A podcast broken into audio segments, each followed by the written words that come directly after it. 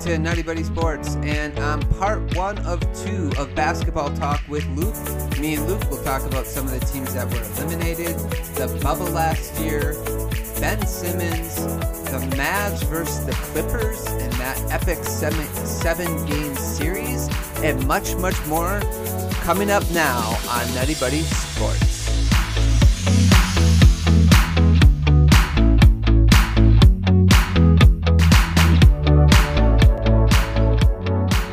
So I'm back with Luke, and we're going to talk about round two of the NBA playoffs. Luke, how's it going? I am indeed here. It is going well. It's going much better than it was before yesterday's game when I was an absolute nervous wreck. Just, and by the way, um, that entire Clippers Mavericks series took approximately half of my life just I'm expecting to fall over dead many years sooner now because my heart cannot take that. I don't know what there are people who had like their heart rate going, like they had their heart rate monitor. I'm not sure what a not safe level is for a heart rate, but I was above it. So for for the entirety of game five, game six, and game seven. I mean, it was already there like the first couple, but it was kind of like, oh, well, you know, whatever. You know, we still not a series left by the time we were to game five, I was I was it was it was not good. It was all kinds of not good. But hey, Jazz tomorrow night. We're, in business. We're in business.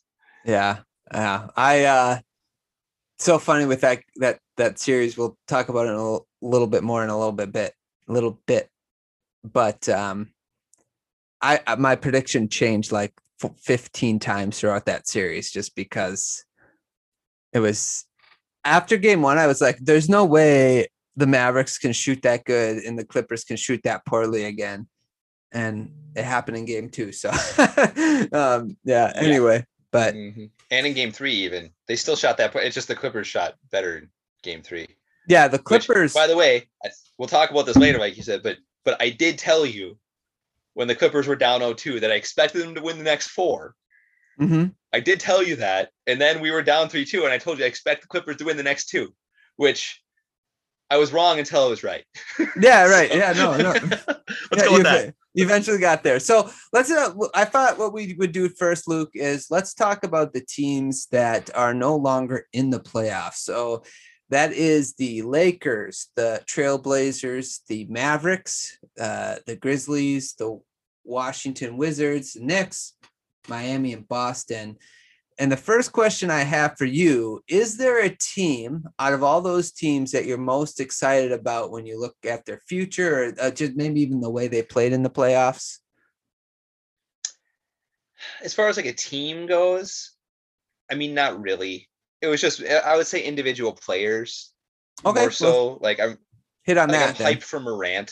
Mm-hmm. I'm hyped for Morant. Dillon Brooks is being asked to be too much of a like, like Morant's not really a number one scorer at the moment, uh, which is fine. I mean, you don't need. I don't know if he'll ever be a score first type of guy. I mean, when he's feeling it, of course he can he can get baskets, you know. But like, he's not a guy who gets into a flow with jump shots. And so if you if you can't get your jumper going, you really can't be a number one scorer. Like you look at Giannis, mm-hmm. as much as you want him to be a number one scorer in the playoffs, they take the drive away and he needs someone else to kind of be the the reliable outside guy. Morant doesn't have that size, but he's got the quickness and he's got the passing ability and the playmaking, and he's awesome. He just needs a, a wingman. And Dillon Brooks is an excellent, he's an excellent player. He's awesome, but no one's gonna put him at like Devin Booker level of like a right. like he needs Morant needs someone like that yeah. to to help him. So Memphis just isn't there yet. So their team doesn't really excite me. But Moran excites me. That dude is he's awesome. Everything about him is awesome. The fact that he knocked the Warriors out was almost bad because, but like that's how good he is. Like right. he down the stretch knocked Steph out. Like that was him. He's doing it, it, he made how many plays in a row now? I don't know how many bad. And it may have only been two, but he made the biggest shots of the game mm-hmm. um, in the playing game. So I like him. Um, I'm excited for that. I just watched Luka oh my goodness. Um, but I have a lot. I have a lot of things about that though. I don't. As excited as I am for him, he is he is unreal. Yeah. To the point that I can't even. I can't even appreciate it because I'm so mad at it that it's going in because it's Mhm. against my guy. Just yeah, right. take it. But oh my goodness. Um, and then I mean, you get similar things when you watch Lillard. Like, does the Blazers excite you? No, the Blazers don't excite you. But I mean, the concept of Lillard eventually, hopefully, at some point, getting a, a real chance to win is exciting. But um, was it? yeah, what do you? um, I don't know. What do you think? And, and no, no one in the East. I mean, no. Jayson Tatum's really good, but you know, I guess he's probably right there too, right? We should be excited about Tatum, but there's a kind of like the the Boston stigma there. I guess it's just a, I don't, I don't know. It's it's frustrating. The- It's frustrating watching. I don't know if it's just him and Brown together and like the rest of. The, I don't know. There's something about that that I want broken up. I don't know if that makes sense, but I just makes sense to me. Um, I think the problem is, is neither one of them is like a true facilitator, and they're both. And Brown kinda- wasn't even healthy, by the way. Brown Right, wasn't even right, healthy, not to yeah. interrupt, but but he but he, even when he was there, it's not like anyone really was going to pick the Celtics to do much this year. But Right. Yeah. And that's the thing is when you think about like all the teams that were eliminated, um, to be excited about a whole team. My my pick was Memphis because Jaren Jackson Jr. I still have a lot of hope that he'll pan out. Yeah. I think I think he came back from injury like seven games before the playoffs started or something like that. So um I- I think if he can stay healthy, I think big men take longer to develop than like smaller like guards and stuff. So I, I like him. I so I'm excited for Memphis in the way they grew, but the other teams uh agree with by the way, real quick, I agree with everything you said about Morant. I think he'll develop a jump shot. He seems to have like the a good form, but um, we'll see. What do you know his free free throw percentage or no? Like no, I don't. I, I know, like I was giving you all these numbers because I knew last time we were, we were talking, I, I had all that stuff off the top of my head because I was I was really paying attention to the Clippers this year, so I could tell you all all that stuff. Like I could tell you that the fact that Kennard wasn't in there shooting threes when we needed three point shooting was egregious at the time. Uh, and then he was pretty much the reason that we advanced. Um, but I can't really tell you that. I can tell you that Morant's three point shooting was far below where it needs to be for him to be A number up one. there with Yeah. the guys he needs. To, like, you know, he in order for him to compete with, you know, Dame and Steph, and I mean, Steph's getting up there in years, but in order for him to be at that level, he's gonna have to shoot. He's gonna, he's got to get better at shooting. Like he needs, Yeah. but I mean, no one, no one expected him to come in and be this, you know, a knockdown three point shooter right away. Uh, Mm. I, I feel like he exceeded expectations all year long for what you got out of him. So, and and, it, and uh, my general thing is like, oh, will he develop a jump shot? If Brook Lopez can turn into a three point shooter like Yeah. halfway through his career, anyone can turn into a three point shooter at some point. That's that's my most ridiculous thing that people will try to use against Michael Jordan. Like Michael Jordan was not a great three point shooter. Like, okay, but if if Brook Lopez can be a three point shooter, do you think that the greatest mid range shooter of all time could also maybe perhaps develop a three point shot if you really needed it and the game actually required a three to be good? I Right. have a feeling he would.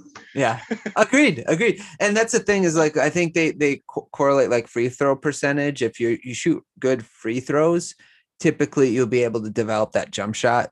That's that's why I asked that. I can't find for some reason his free throw percentage, but I'll find it, Ryan. Don't worry. You can Um, yeah. continue. Although I'd like to point out that Luka can't shoot free throws, but apparently he can make threes from 32 feet away much better. and stepping back. Um, no, I I just think like that would be the team that most excites me. Um, is is Memphis though? I just like Dillon Brooks. I like Jaren Jackson Jr. I like Ja Morant. So I think that though that team is the one that excites you. You know, the Knicks. I'm not like I I was excited for what they did. It was fun that they got to the playoffs, but it's like, you know, now now the um the the the tape is out on Julius Randle is like if you if you hard double him, he has stuff to work on now because he just could not he could not play playoff basketball.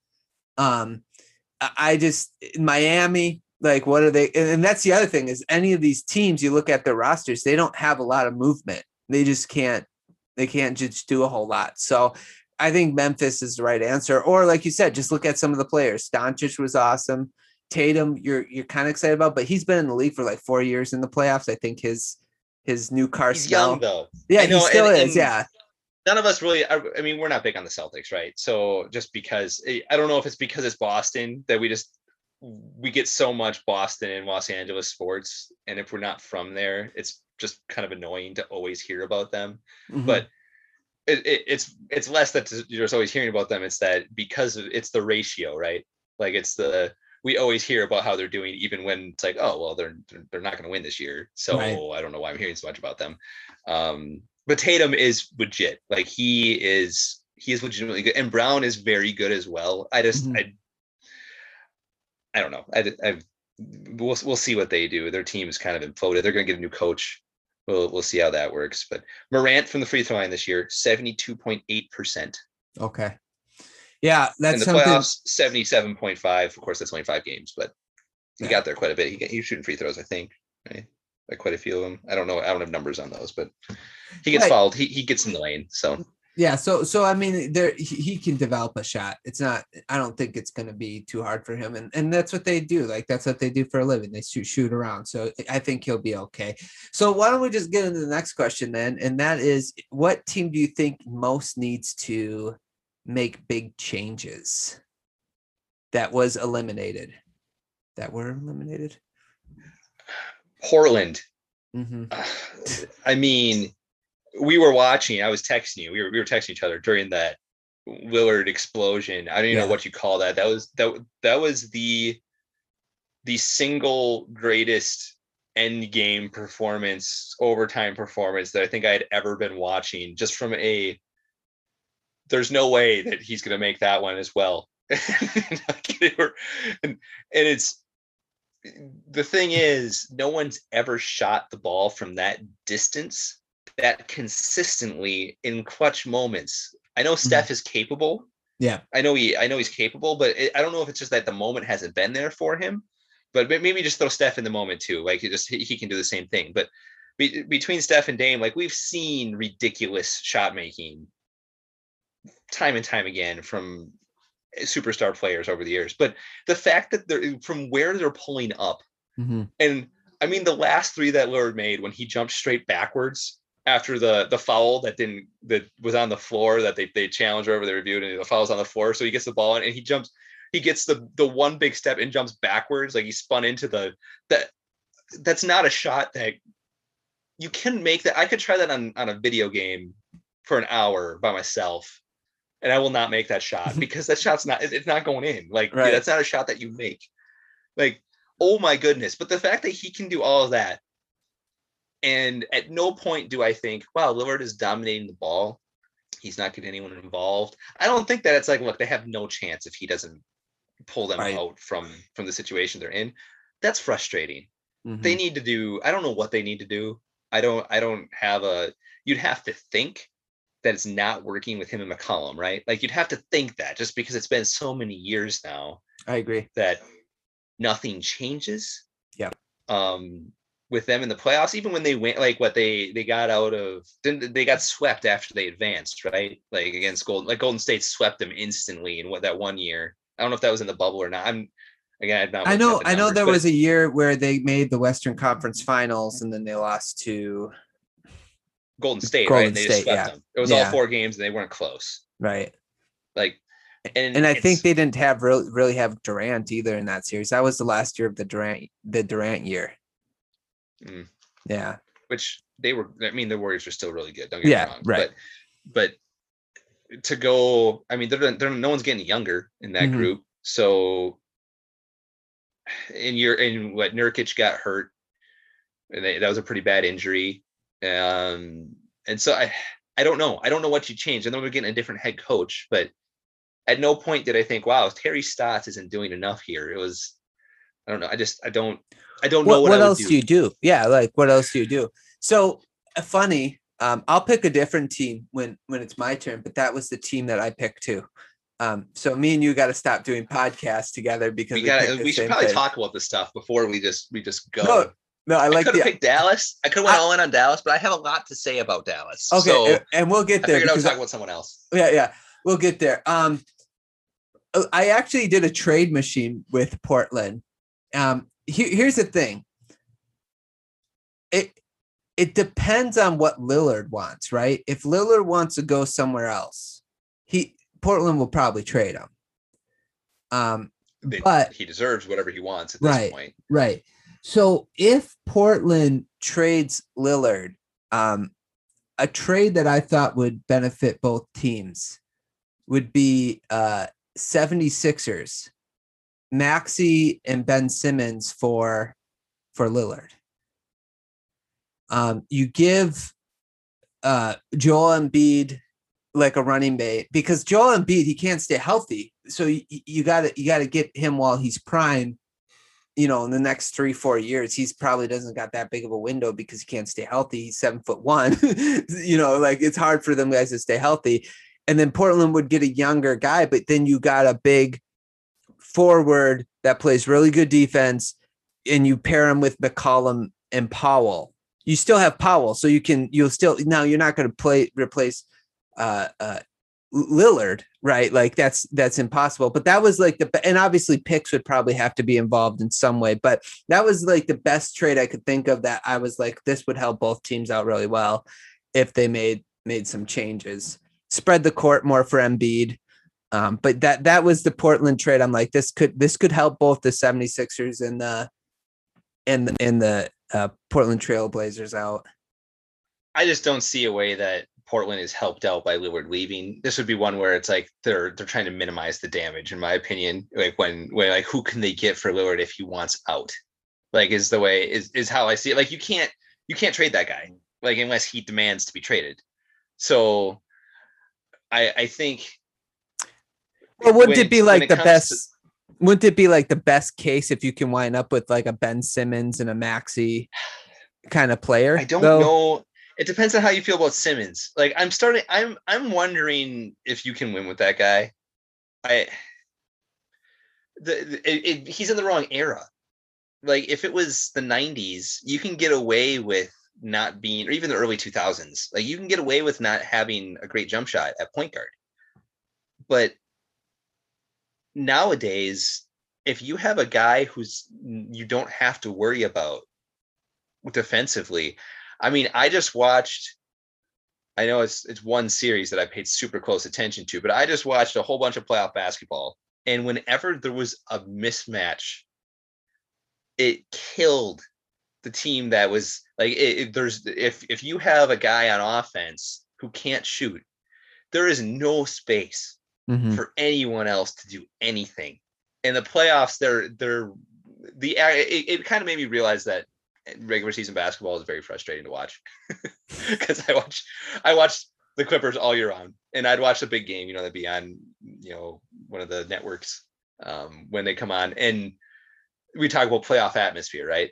Yeah. And oh, you know, this game has put real playoff atmosphere, but the coaches aren't, the teams aren't preparing with the playoff atmosphere like they will for the actual playoffs. So although the game will get chippy and the best players are going at it and there's a defensive play here or there, it's not like in the postseason where they're saying, "Oh, this guy can't shoot. We're gonna make him be the only one who shoots." Oh, this guy, the, here's their best player. He's not touching the ball unless he's got two guys on his hip. Like, the, I don't know if you can win with Ben Simmons being out there. I mean, I I expect them to get past. Um, oh, who are they playing? Atlanta. Um, Atlanta. I expect them to get past Atlanta, but I'm not confident they're going to get past Atlanta. The the Hawks have a team that has less. I mean, they can stretch the floor much better than the Sixers can because they play a guy who can't shoot, is afraid to shoot, hasn't developed a shot. It's like, oh, but he can get to the rim and he can do this, and he's the best defender. yeah, all those things are true, but it, didn't work in game one for them, and I don't think anyone was going to pick the Sixers to beat the Nets or the Bucks, even though their record was about the same. Yeah, we we talked about that actually when we did our preview pod. Is like we felt like the Bucks had the best chance of beating the Nets just because they could stay a defensive unit and spread the court, right? Like where the Sixers can't do that. The the part I, I'm curious about um is I guess like would it be the 76ers have Thybulle starting too, right? Right now. So it's Thybulle. Eh, So you got two people on the court that can't really shoot or don't have like a great percentage, although Thybulle, I think, shot pretty good game one. Um, so that would be the other thing is, do you think like maybe if you four out it with Ben Simmons, you know what I'm saying? Like if if you had four other guys that could shoot on this court with him, would would he be able to to you know lead his team to the playoffs or be better that way instead of like having maybe the best post player in the game, right? Maybe him, it's between him and Jokic. So he's going to be in the post. So he's going to cram up the lane. And then you have one guy who can't shoot. So that, that there's, you know, three defenders around you every time you drive. Mm-hmm. If you just spread the court, do you think that would work better for for Ben Simmons, or you just think it's just, uh, you know, like if he's going to be your main ball handler, he just got to learn to shoot the ball? I think you can mask it you can like you can there, there's always things you can do to to give yourself an advantage and ben simmons is awesome like mm-hmm. we're at this point yeah. we're nit at this point i mean it, it sounds like i'm really on his case it's more that he's fantastic but he can't shoot right so i do think you can i mean there's things you can do sure but when when teams are exploiting every weakness and that weakness for Simmons. It's not just his threes; it's his free throws. Mm-hmm. He's a liability on the floor to, at the end of games. It's just I don't, I don't know that it has a team ever won in that scenario. I'm looking at the stats because I don't. Uh, the the the, the starting lineup for the Sixers last game did not include Thybulle. He played 18 and a half minutes. Okay. That shows you how much we watched the Sixers recently. Um, they're starting they're starting Seth Curry, Danny Green, Tobias Harris, Simmons, and Embiid. So they're doing what they can, right? That's what they that's what they did. They surrounded shooting. They have Simmons with a bunch of shooters. Is what they got. Now Danny Green is hit or miss. Mm-hmm. When he's you know eh, he's not a consistent 40% shooter. He is generally on or he's off. Is I mean that's how I remember him at least. Free throw line. Yeah. I, when you, when you look at how like what's the difference between the two teams in in that game, I didn't watch anything but the end. When Trae Young and other guys were hitting, I mean, they they have Bogdanovic, Collins, they they have that Huerter guy, mm-hmm. Gallinari. Mm-hmm. They're mm-hmm. it's just Hunter, their primary ball handler. Yeah, their primary ball handler can shoot from 32 feet. Yeah, like that means you have to play defense 32 feet from the basket, mm-hmm. or that guy's going to shoot on you, and you have to be concerned about that shot going in. When your primary ball handler brings the ball down, it's like, well, he probably can't make it if it's outside of, you know, 14 feet. You know, you're comfortable giving him a, a mid-range jump shot from the free throw line. Once he gets a step closer than that, you can probably make a floater. You can probably take another step and do whatever. So it's just I don't know. I don't know if he'll ever win. Being the I don't know. I, It's just nowadays. I mean, you think back to old point guards, um, back in the day, Andre Miller, who had he had a, a he could shoot, but you would never say like, oh well, you need to rely on his outside shooting. But see, the game was different. Yeah, you didn't need him to be that guy. Eric Snow back with Iverson back in the day, like guys right. that were c- capable of making a jump shot, but no one would ever be like, I'm not guarding him because he can't shoot that three there. It's like, look, the game's different. Everyone doesn't shoot a bunch of threes, you know. So I just think Simmons is in the wrong era. And personally, I don't see them ever winning when he's on the floor as long as he is with the ball in his hands. I don't know how to change that. He's got to. There's no place in today's NBA for a, a star, superstar, whatever, that can't shoot there isn't one. You can't be that. Even the centers. I mean, the big yeah. guys have to shoot, or they're not superstars. It, it, Giannis it, is the only one, and he's beyond. We've never seen an athlete anything like him, which is the only reason. And even he struggles in the post. His teams struggle in the playoffs. So right, and that's and that's the thing I was going to say is we're not just talking about like regular season, right? We're not talking about getting to the playoffs or winning rounds. It, it's about championships. Can you win a championship with a Ben Simmons being your guy? And we're kind of seeing, you brought up Giannis, the best version of like a Ben Simmons type, right? Like that, that's like the ultimate version, a seven foot guy with a massive wingspan who can distribute, who, who's unstoppable in the lane or whatever, but can't shoot. We're seeing that. And we're seeing sort of what is happening in that series, which we'll get to in a second. But uh, yeah, so that's a good point. Maybe, you know, like I think maybe it's like you you need to pair Ben Simmons up. He he could be like your your uh, secondary ball handler, but he's got to be paired up with someone like a, a Steph Curry type. Like you know, like Draymond was able to to to win championships, being the third with a Steph Curry and Klay kind of combo, and maybe that's what Ben Simmons need to, needs to be is basically like a Draymond Green. I mean, I think back like he whatever comparison you have for Simmons in the fast break, he is yeah deadly. Right. He, he's he's so good. But again, the playoffs it slows down. Right. There's not and there's not the fast break opportunities that there is in the in the regular season. So everything's slow. And I, you're, I think that you're probably right with that. You need a Steph Curry type. It's like, well, they have they have Seth, who's a very good shooter, but he can't dribble into his shot. Like, you know, that's that's he, not even fair comparison. well, they, they, they, put the percentage up, but they'll be like Seth Curry is like first in the league in percentage, and that's great. That's right. awesome. But so that's where where numbers lie to you, and and where the, the type of shot is is more important than than a number will tell you.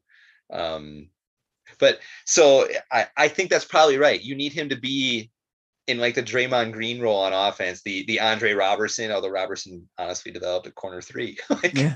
if I'm being honest, like he couldn't shoot a free throw, but Roberson was a there. There were times when the Thunder would be like, "Well, Roberson's got to make that shot," and he would occasionally make it. And I don't. How many threes has Ben Simmons made in his career? He hasn't. Well, that's the thing, though. He hasn't taken many. That's, that's the like, problem. He, he, won't even shoot it. Right, right. And I think that's where it comes down to is like it's it's so weird. He's not even willing to like shoot the ball because he's never going to get better until he does. So yeah, we got we got on this conversation talking about like pairing him with or trading him like like putting him like a Lillard level. Like that's as good as you can do. But that's uh, it's more comes down to the fact that I don't think you can trade Lillard. Like there's no trade for Lillard that Portland can possibly. So unless he, you can't make your team better. Your team is over if Lillard wants out. Like I just think, I don't think there's a situation that benefits them where it's like, oh, we traded for our future and sure, maybe draft picks and such, but you can't retool by getting rid of Lillard. Like it's just you'll never, even if you make the playoffs, it's kind of like the Spurs. Like maybe be the Spurs. Like maybe you, like right now, maybe you'll hang on and be yeah. a, in contention where they're kind of they're hanging on like to the the the the remains of Kawhi, right? Like mm-hmm. the, what they traded for Kawhi, they're they're hanging on, but they'll never win with right. what they got. Yeah. Right. Like and Portland's trying to win because they can't win with what they got. If they trade Lillard and try to like maintain the rest of the team, eh, they just got to blow the whole thing up. But, yeah. No, that's a great point. Um it first of all, just to piggyback, like that's only if Lillard asks to be traded. There's no way they're trading him without him. Which I don't think you will.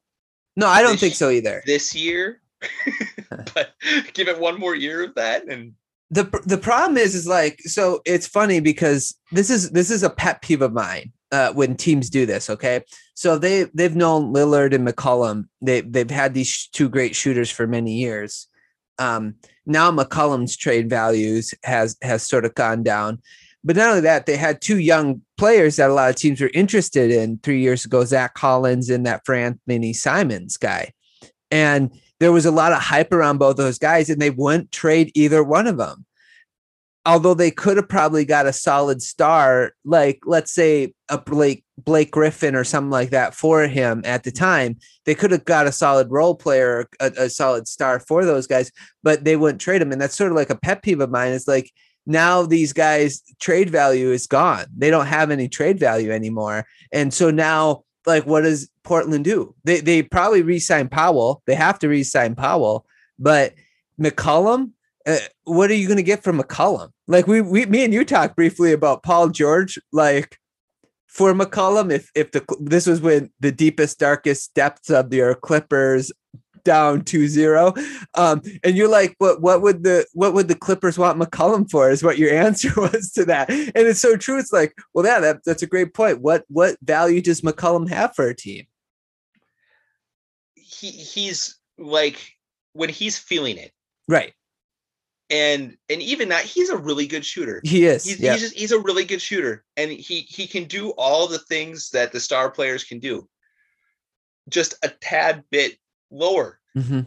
And He doesn't bring defense. He doesn't scare me defensively Right. at all. Right. And what I again learned watching uh, multiple years in a row watching Luka here um, is that guys like Nicolas Batum have a huge value because of what they can do on the other end.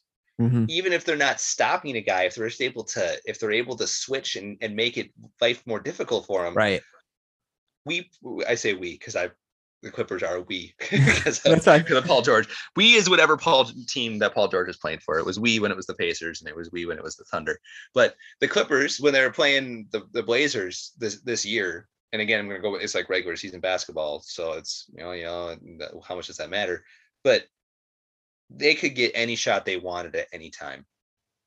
I mean, not even I don't know what defense you could possibly throw with what Portland had on their roster that would have prevented Paul George or Kawhi from getting to whatever spot they wanted to get to. Mhm. And the big reason for that is unfortunately for Lillard, for as amazing of an offensive player he is, and and the effort, it's not the effort level. He's just a little guy. Yeah. He's not big Mhm. you need you have these big wings that can score and can do all these other things they they, they play defense they they can switch they can guard all these different positions Lillard is not that guy so he needs Michael Porter Jr. to be his running mate Yes. if he's something but in Denver ain't getting rid of him no. so McCollum doesn't really what he brings can't is it's just not conducive to winning. And what team is sitting there like, you know what we need right now is we need a guard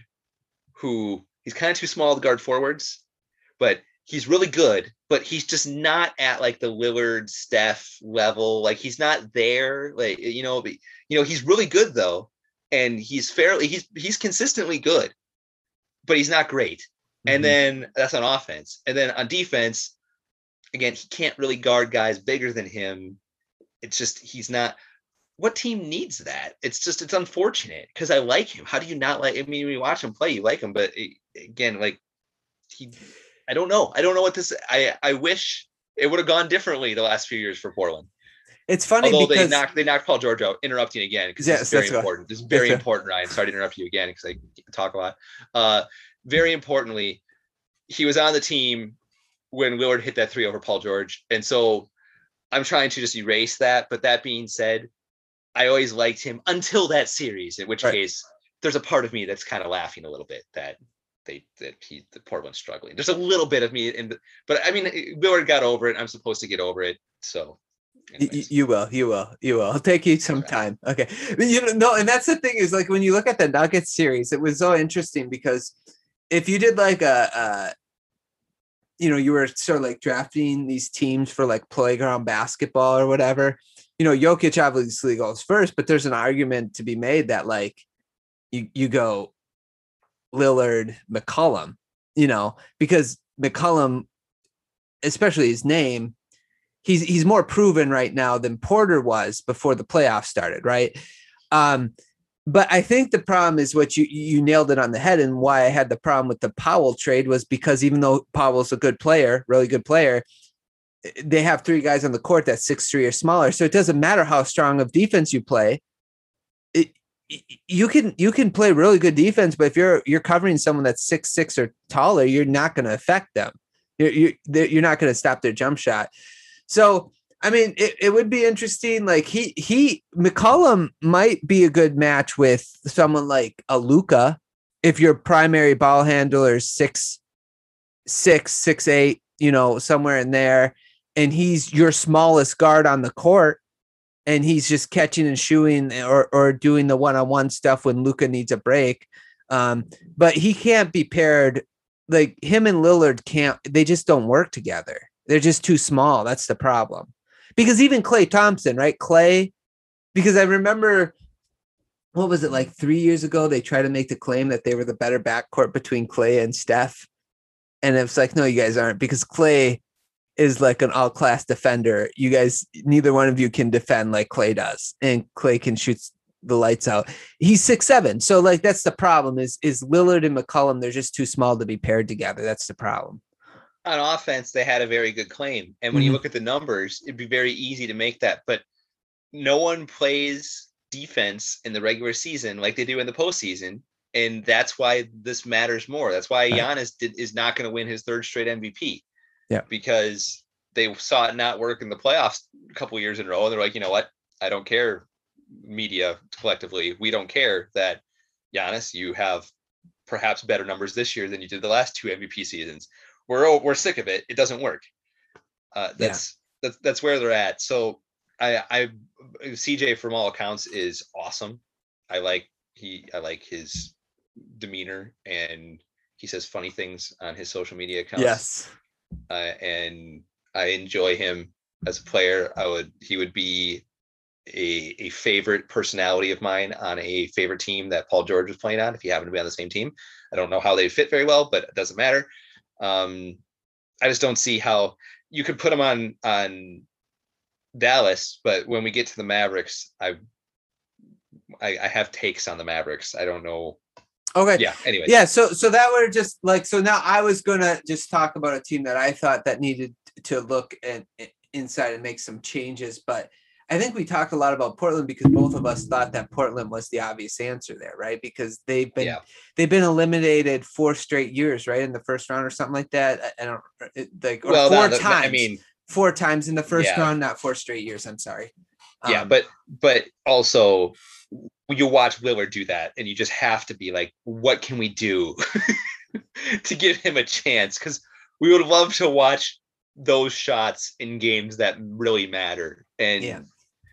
To see. I know he he didn't play well. He hasn't played well in postseasons previously, like the the Western Conference Finals. Like once he got to the highest, you know, he played really good in the first round. He played really good in a few games. He'd make a really big shot to get to, and then it it kind of fall off. But again, he's being asked to do pretty much like, hey, we need you to win us these games.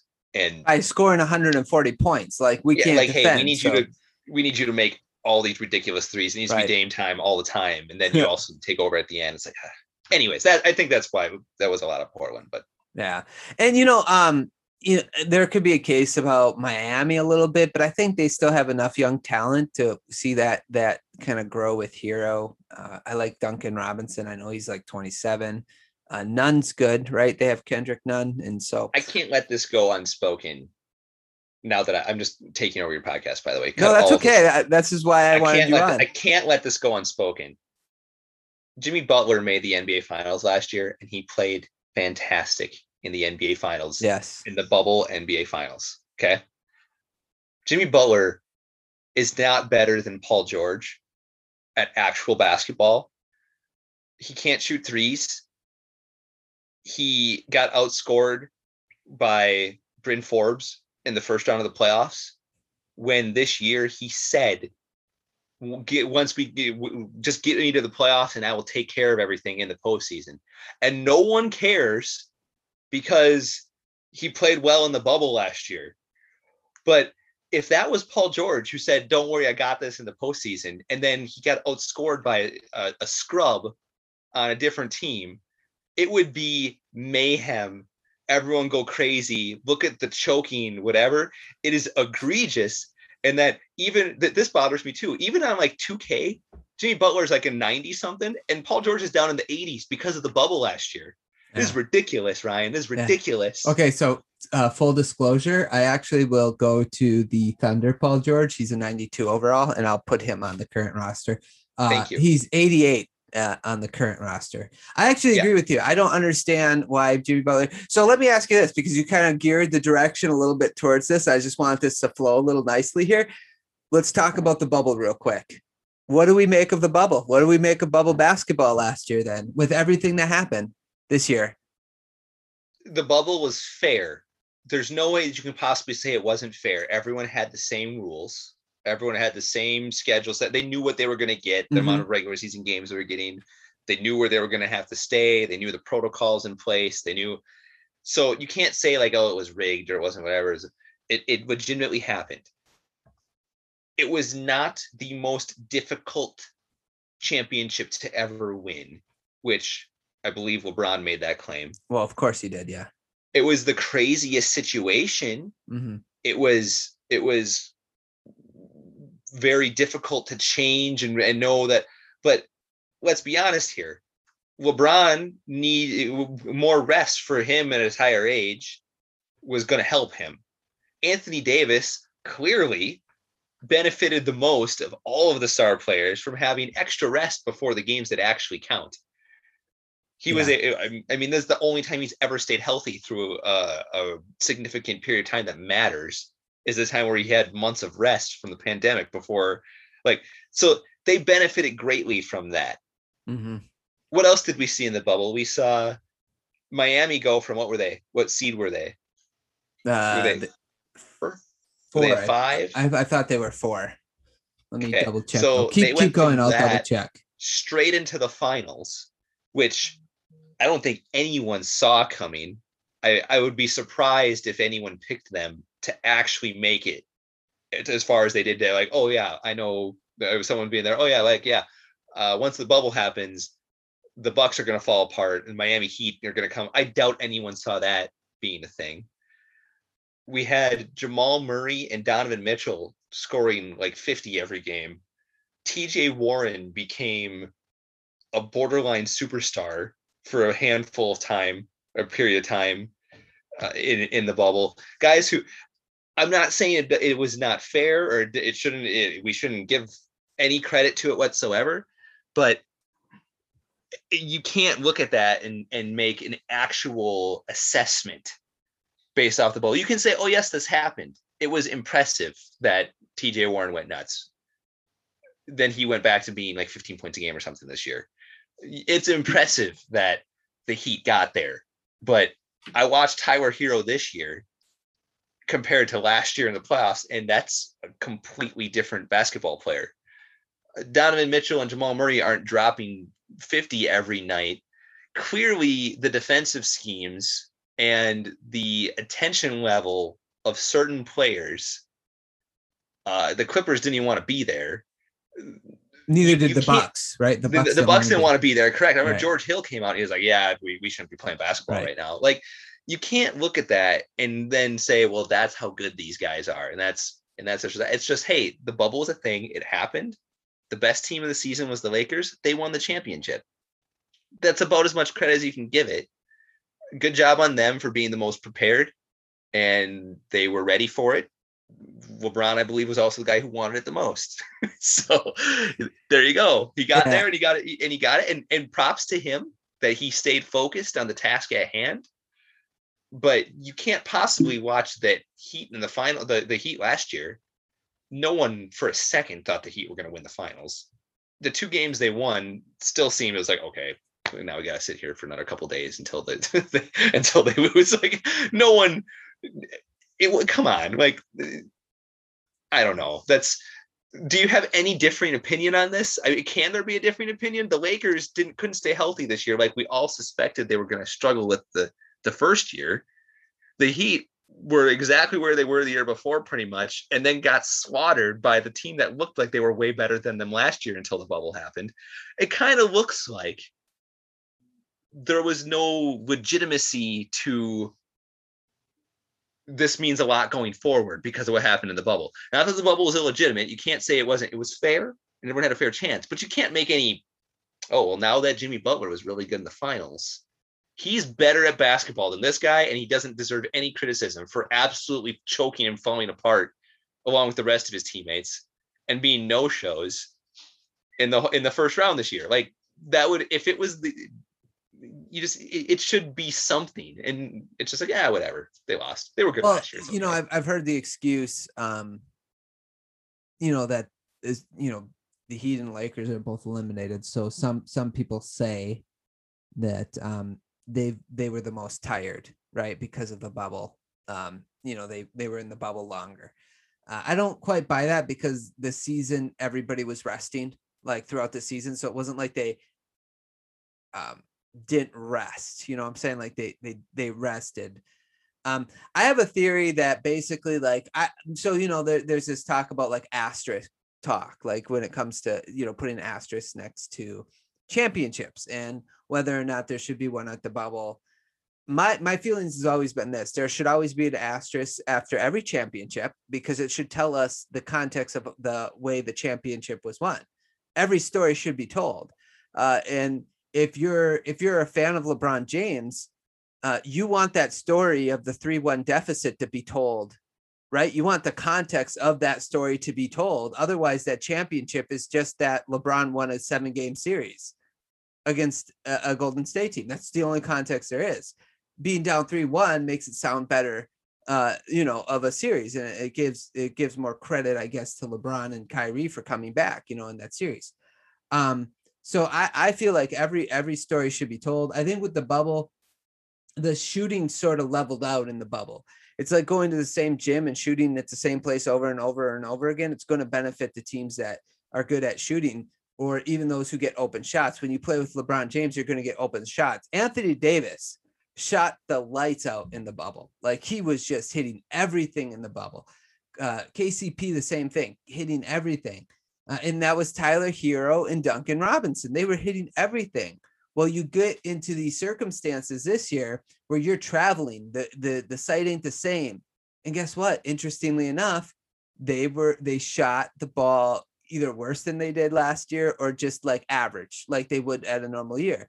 Am so I wrong I, that Robinson still played like still shot well? Oh, I feel I, I don't know this. I didn't look at the numbers this year because mm-hmm. I never once thought the Heat had a chance, which kind of tells you everything you know about last year right. going forward. But um, I felt like whenever I watched Robinson that he was still shooting well, but I could be wrong on that. No, no, you're right. I'm just saying, like when you have those shooters and they have the same, they're gonna, they're just uh, to me, it's just like it's you're gonna shoot better because this environment is always going to, it's the same. It's not changing. It's not a changing environment.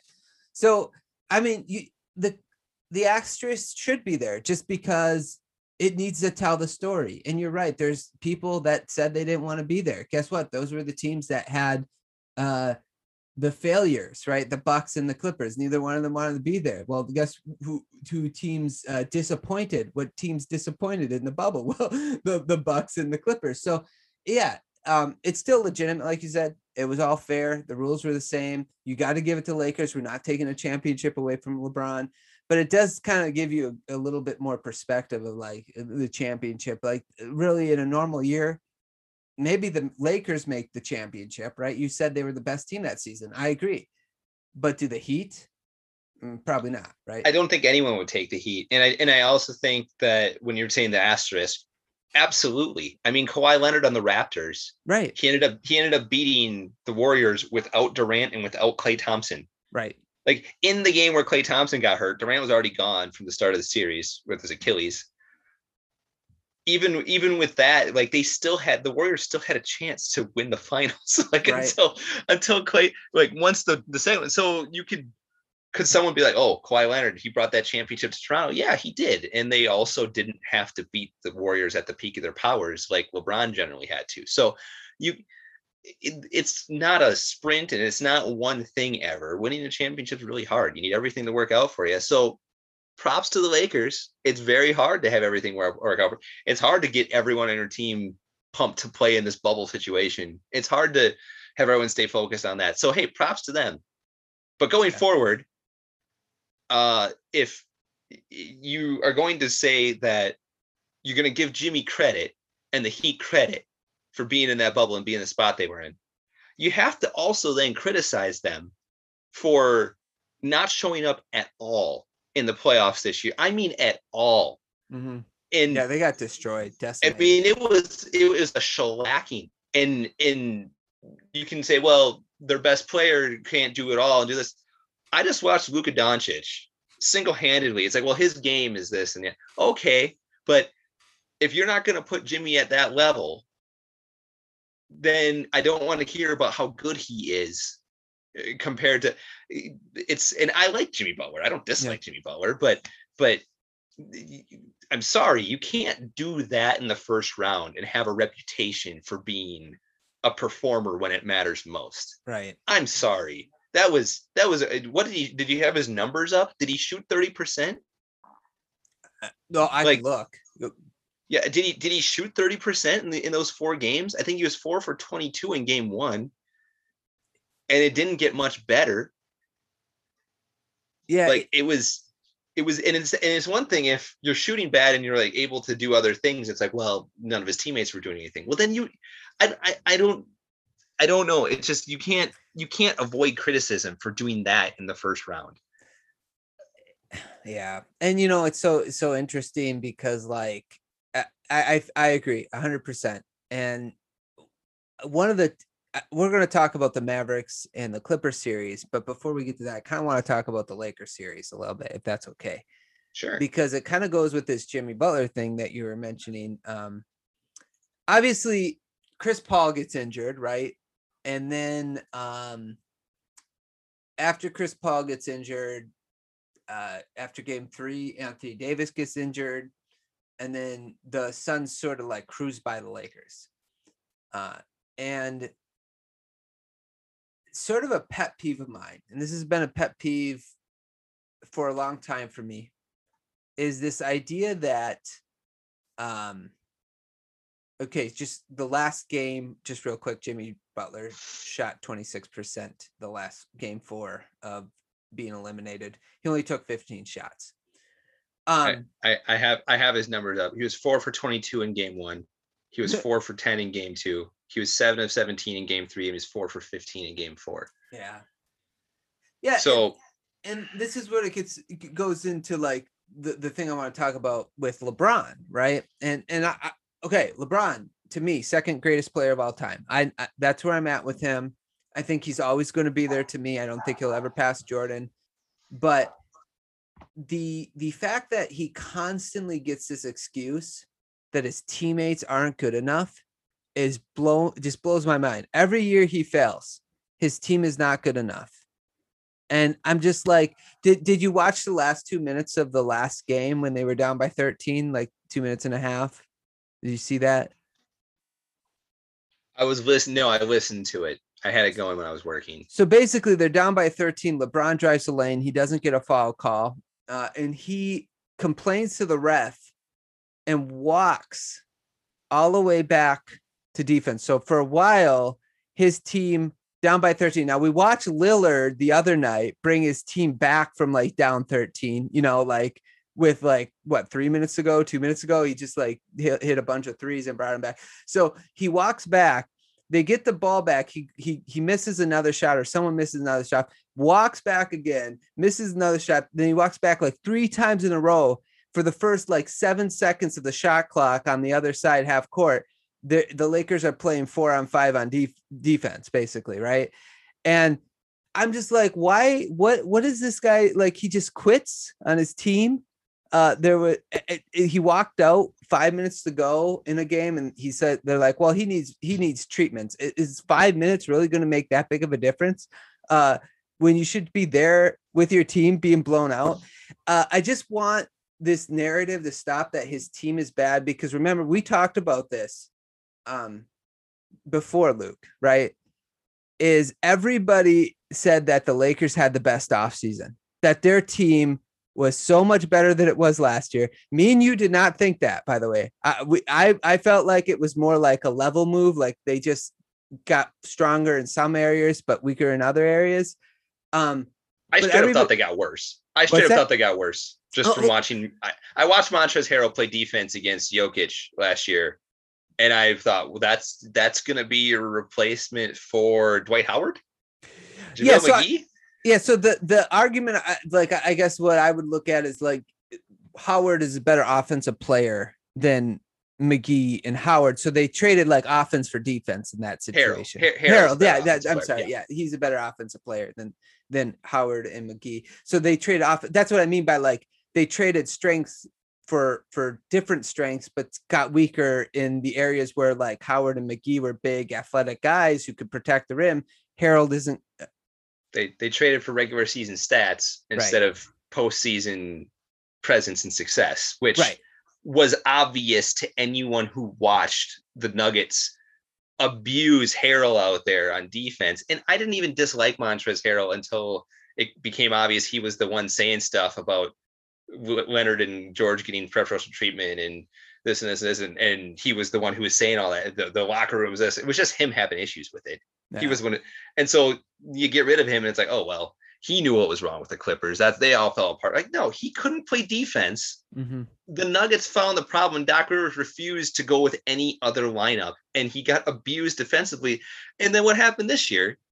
The Lakers couldn't even play him because Mhm. he can't play defense. And this was against Jokic level big guys. No, this was against the Phoenix Suns. Who, what DeAndre Ayton? He's not Mhm. Jokic for crying out loud. He couldn't even he couldn't even be out there. Right. Like, ugh.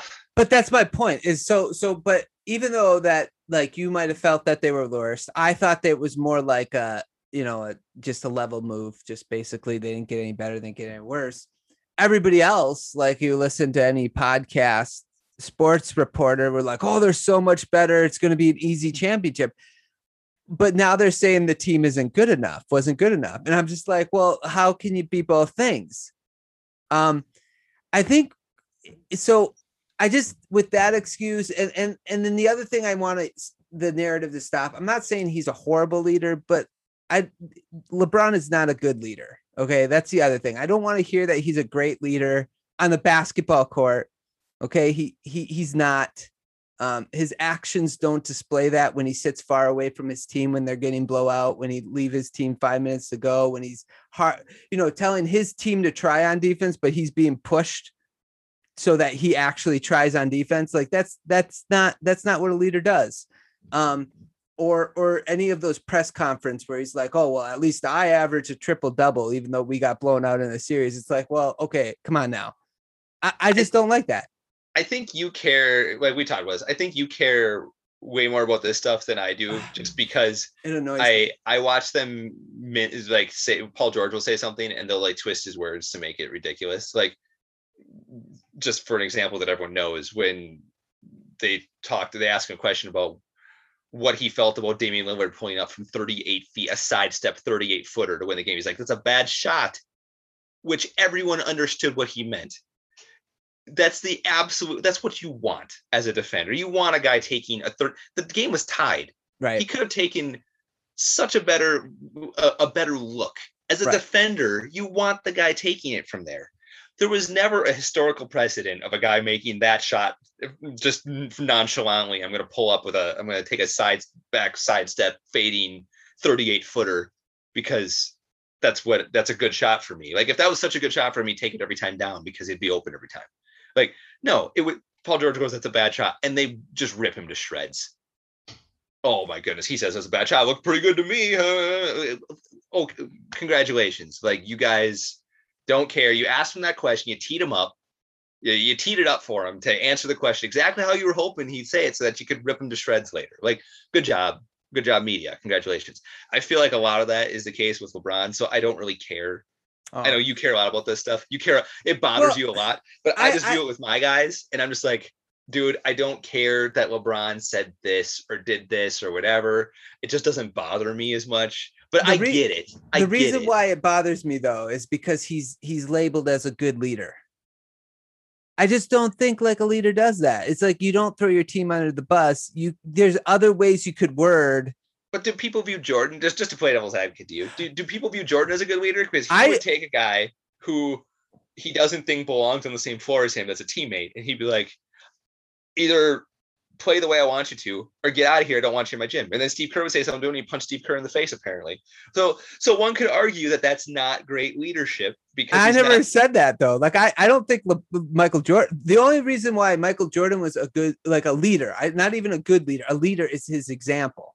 Like he just effort, always work, working. work work Yeah. ethic. right, the work ethic. Yeah, but like, but as far as treating that? his teammates, no, like he's not a good leader. Like, but but I- who is I don't. I, But Chris Paul, I don't know. I'm just joking. I refuse to Chris say anything good about Chris Paul. I know, I know, I know, I know, podcast we I know. I can't say anything good about him until Paul George allows me to. right, right, right. I, I'm not. I don't know, but I'm just saying. Like, I don't. I just don't think like sitting away from your teammates and the stuff that LeBron sometimes does reflects good leadership. But I I would say the same about Michael Jordan. I would say like, listen, punching your teammate that's not a, being a good leader. Yeah. know? See, well, and, and I guess like you're getting the leaders thing. I don't. I maybe I just don't listen to the media enough. Like I don't care Oh, if it, the uh, media it- thinks LeBron's the best me. leader or not. I think I think uh he went all in on Anthony Davis, a guy who historically is made of glass, not through not necessarily through his fault, I guess. I don't know how else he just always gets hurt. Mhm. And then they, they have a season where it's last year they benefited because the season ended up being where they got a nice little break and Mhm. it worked out well. Then this year they're like, oh well, the this schedule is even more ridiculous than last year's because of how unfair it is. This everyone's got to cram it together.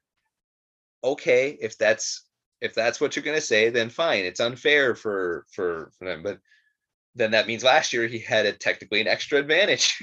so it's it's it's one of the I mean, if that's how you're gonna view it, the rules were the same for everyone last year. They were the same for everyone this year. Congrats to the Lakers last year for taking advantage of the situation that Anthony Davis was going to benefit from more than anyone else because the guy can't stay healthy. Right. This year, he was probably going to be worse off than anyone else because he can't stay healthy and they were cramming games in. And guess what? He didn't stay healthy. And LeBron made his bed. He wanted Anthony Davis. That's the guy he wanted. See, this was I'm going all out. I'm I want him so much. I'm going to convince him to quit on his team mid-season Yep. and force his way over here. It got you a championship in a bubble, and it got you out in the next year where the games were all crammed together, and it was always going to be tough. So Yeah. I don't know. I don't know if that makes him a good leader or bad leader on the floor, but I think he it was pretty obvious from what I, I from what I saw in the series and from what I heard. Uh, it was pretty obvious that, that he he knew it was going to be a tough go once once uh, AD was was not healthy. Yeah. I, I just yeah. Just my pet peeve. My pet peeve. I just wanted to say that. And then the other thing is like so, and, and I think this will go along with your Luka. I don't know if you're going to talk about Luka and, and Dallas, but I think people got to recognize too, like that LeBron James plays basketball one way. Um, and for it's just hard for a team and this it, it, it's it's a constant you watch every team that he goes to they play a certain style of basketball which is great because he's won championships that way. You can't fault him. But people are surprised that when he isn't out there that his team falls apart. But the problem is is when you're the main focus of the offense and you leave the court and you don't have a system in place what what do you expect's going to happen? Like that's the other thing that uh, you know that's what kind of happened to the lakers. And you feel kind of bad for Le- lebron but it's the way he wants to play and it's successful. And he's won you know rings and stuff but um you know I- just don't know why we're surprised still that every time he goes to a team and and this role players aren't doing well it's like whenever he's off the court it's like well because they're told like all you need to do is stand there and shoot until he's not on the court. Okay, now we want you to take over. It- it's just hard for like Kyrie was really good at doing it. Dwyane Wade could do it, but it's really hard for role players to do that. You know, like turn it on and off like that. So There was a really there was an article on the Ringer today. I don't know how to pronounce the guy's last name. Jonathan Tjarks. Sharks, yeah, yeah. there we go. Yeah. Um, he wrote an article on this very topic with Luka, where I'm, are we going to start talking with Mavericks time? Yeah, let's go. Let's go to the Mavericks. Yeah, I'm done with my Mavericks time. LeBron James rant. No, Take fine. everything I said with a grain of salt, though, people. Okay. LeBron's really ridiculously good at basketball still, He even though he's an old man. He's still It- ridiculously good. He's the greatest ever. The greatest ever is Michael Jordan because Right. we're not asking who's a better passer at the moment in this situation, who's better at finishing, and who's got the longevity. That's a completely different argument, but it's the argument is not about specific things and whatnot. It's the whole package makes you mm-hmm. the greatest effort Right. and the whole package that Michael Jordan has is the mindset and the work ethic and the the aura and the ridiculously talented floating in the air shooting it backwards and the footwork and the whatever and the grace and the elegance of it and the ability the, the lack of any hole anywhere. There was no weakness in his game. You weren't it's not like he got fouled at the end of the game and you're like he's going one for two. Like things like that Yeah. Add to the greatness overall. And if you want, if that's not it for you, and you think, well, LeBron can do this and this and this, and and the talent level, and hey, you do you, but I don't get how if you sit there and actually look at the things that LeBron has for holes and things that Jordan had, and then the results. I don't know how you can possibly, and it's not a knock. It's just how can you look at Michael Jordan say he was not the greatest because of the the combined sum of all parts that LeBron's going to put together in the longevity of his career. Uh, when the time of the, the timing of his career is a time when guys are playing until they're 40 and because of modern science and technology. And I don't know how I just don't get how you can look at Jordan's career and be like, it, it's a it's a movie, it's a storybook, everything that happened with Jordan and the way it worked and how it ended and all that. And I'm cutting the wizard stuff out, but um, well, well, even as a wizard, like he he his effort level was always top notch. Um, the the yeah, but but like it was over. Like the magic was done. The aura that I'm talking about was not there. Oh no, no, you're right. Yeah. When he came so, back to the Wizards. So just to go back to that LeBron thing though, you know, like LeBron plays one way and it's great, he's a champion, but there was so many different versions of Michael Jordan. Like Michael Jordan could be a facilitator, he did it for a little bit. He could be a catch and shoot guy, he could be a I'm going to take over the game guy, he could be a post up guy, and that's what made Michael Jordan so great. He was so uh, fluid and moldable, and he could fit into his system or whatever Phil Jackson or whatever coach needed him to do, and he would do his job. And, and that's really one of the biggest difference between like Michael and LeBron.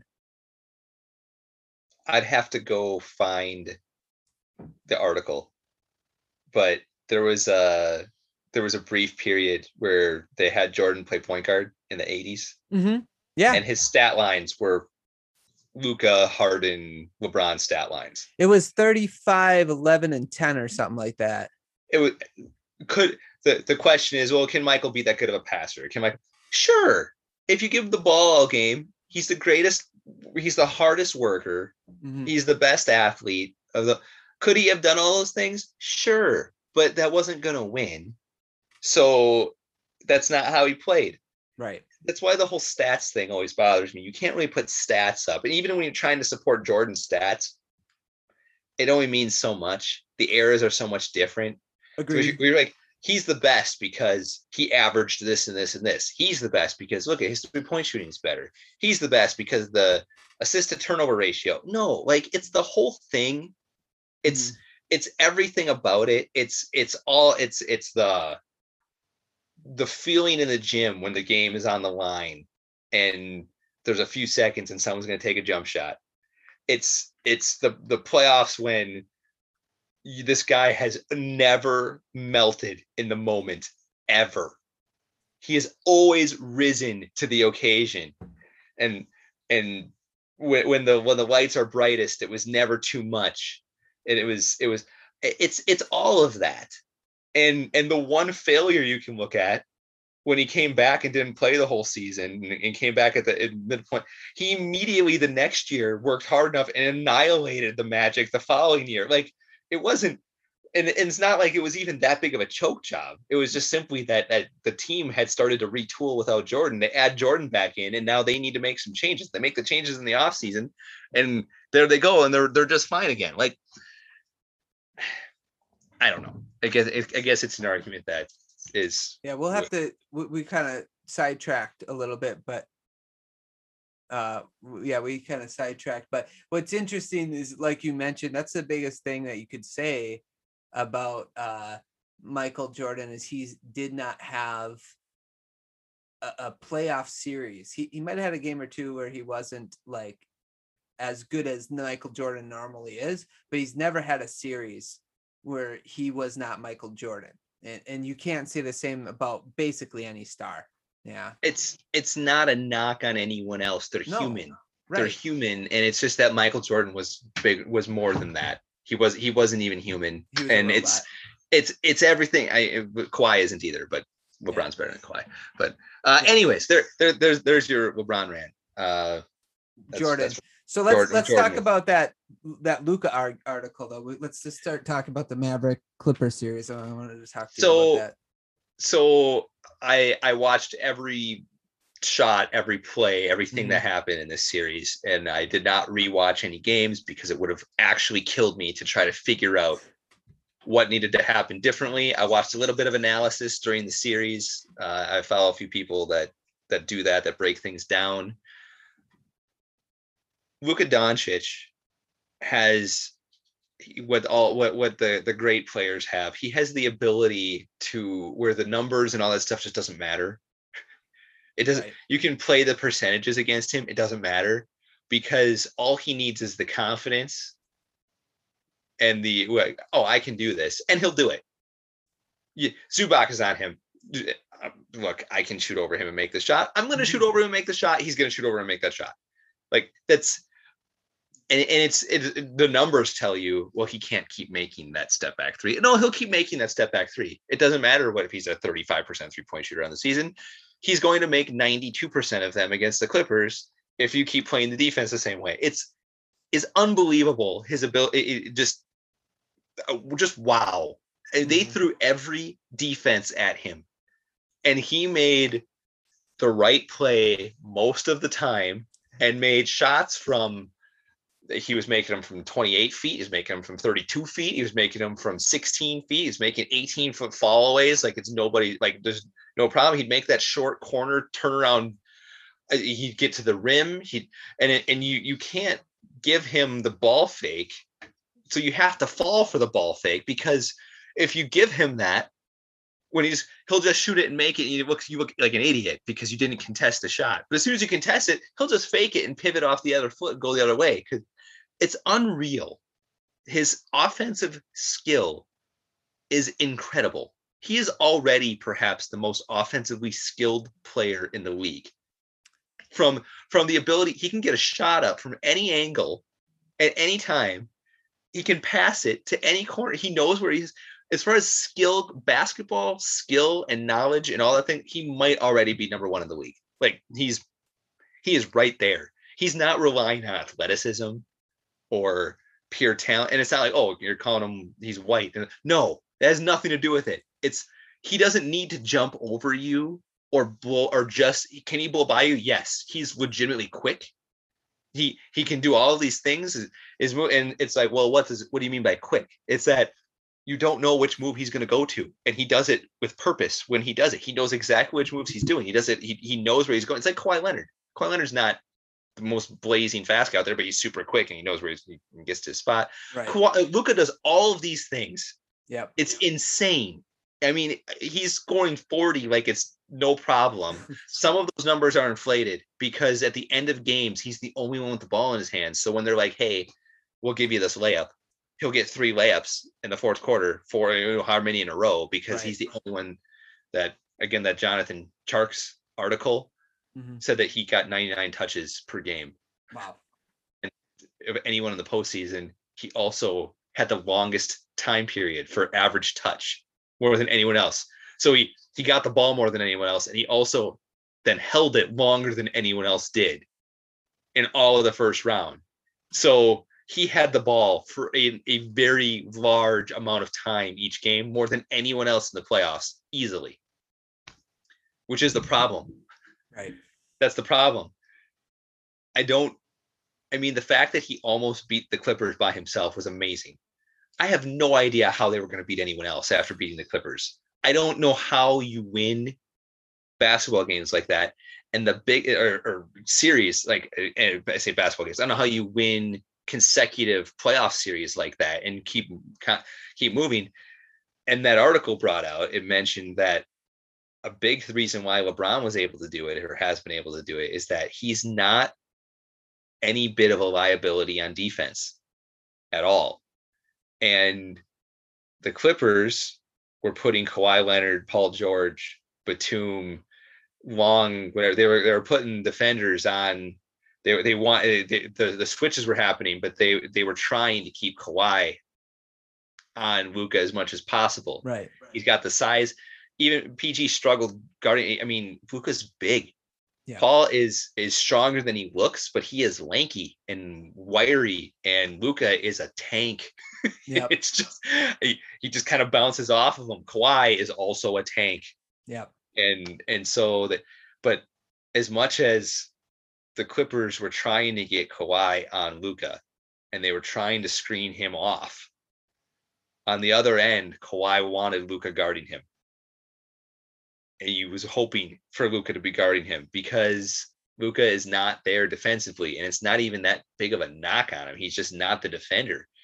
So when you look at this, again, the article said this with the, the LeBron series, no one's looking for LeBron James to guard them. Right. You never want LeBron. I mean, if LeBron's guarding you and he's actually trying on defense, which again, you can regular season, whatever you want, or even right. this playoffs. LeBron on defense is he's a he's a monster. He always has been. Yeah. Can, can I just say something real quick about that? Yeah, no, you're right. Like it's just in moments when like the bleakest moments, it's just sort of like he quits, which is that's sure. fine. But when he's trying, Oh my goodness. LeBron's yeah. one of the best defenders in the NBA when he's trying.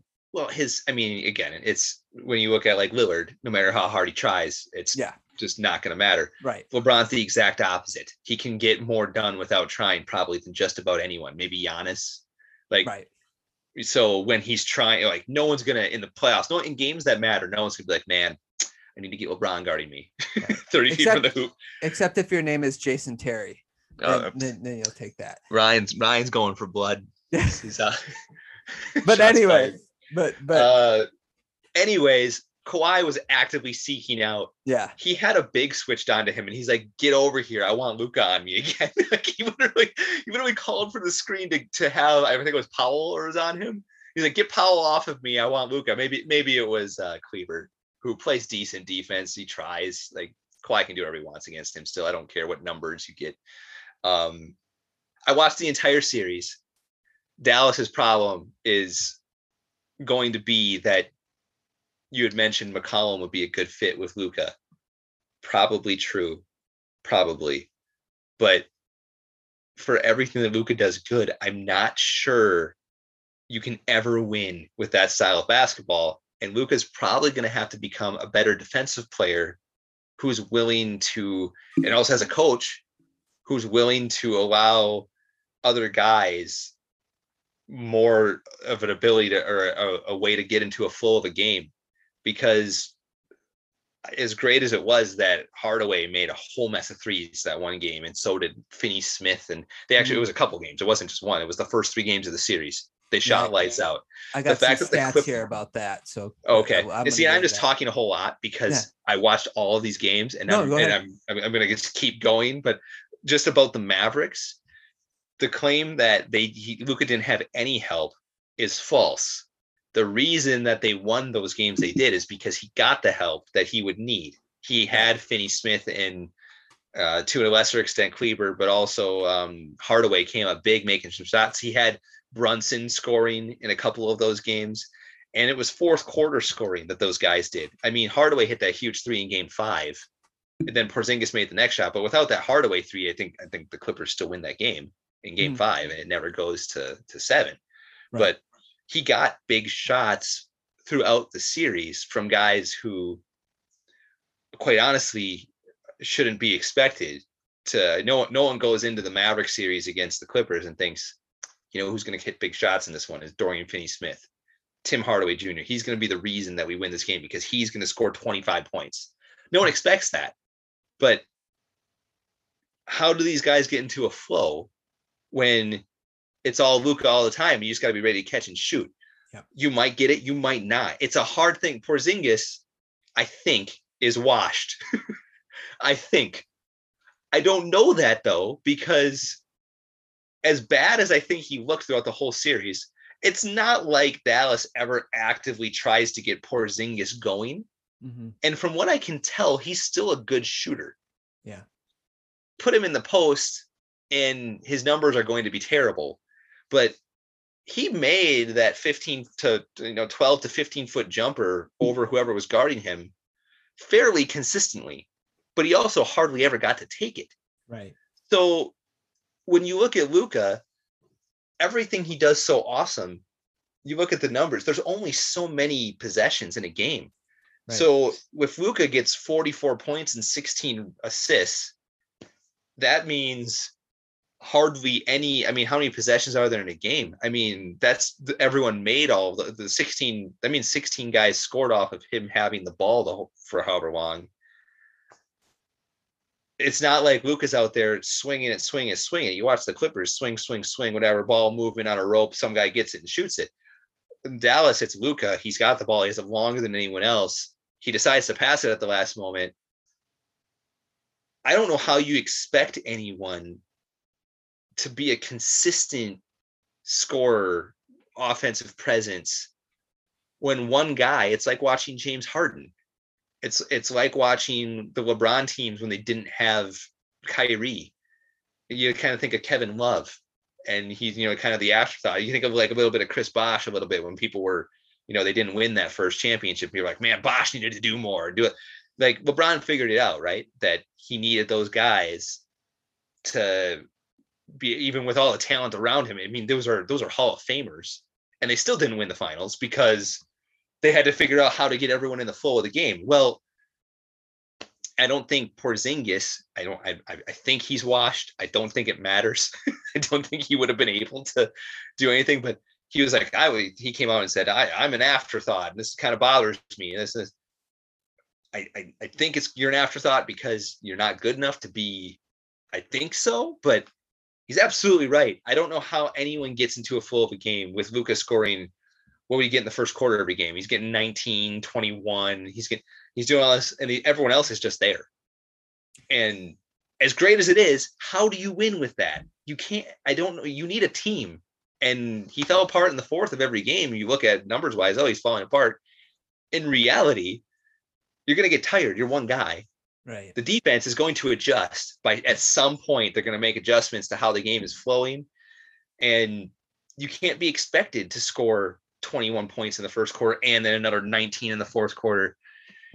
I don't know. I'm I'm talking a lot. Cut this stuff out, Ryan. No, no, no, no, no. It, it's all good information because I like agree with you on a lot of it, right? And this is this is the thing with like Russell Westbrook, you know, when he was on teams, or or James Harden when he had the Rockets, or LeBron James, even with Kyrie and and and Wade, you know, when LeBron left the court, it's hard to operate without that machine, that engine in your offense because you're so used to having it. Now it's nice when you have Kyrie and Dwyane Wade, but like someone like Kevin Love on the Cavs, he was missed, he wasn't used the way that he was used that made him a good or great player, right? they used him totally differently. And then when he wasn't putting up the same numbers, people were like, well, this guy ain't that good. Well, no, because he's asked to do something totally different than he did in Minnesota, right?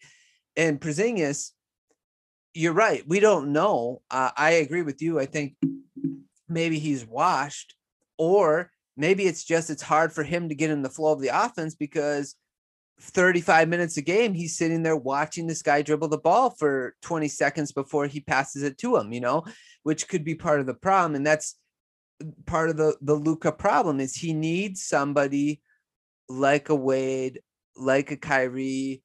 Um, he needs to be he, he needs to kind of be a little bit more steffish where he's willing to move off the ball and catch and shoot. He's got to develop that game before it gets too late where he's having a hard time developing that game. You know what I'm saying? Um, now I'm, I'm interjecting, even though I talked for forever. I no, don't recall ahead. him once making an off ball right move where it was like, I'm going to move off the ball to get an easy basket or to right. try to help my teammates out. His movements were to get the ball back and then yeah. do his thing again, which, by the way, was one game and arguably one quarter away from knocking the Clippers out. But right. it, it was there's no way that's sustainable for multiple series. Anyways, continue. Right, and that's and that's the point I wanted to make. So the first three games, the Mavericks shot over 50% from three.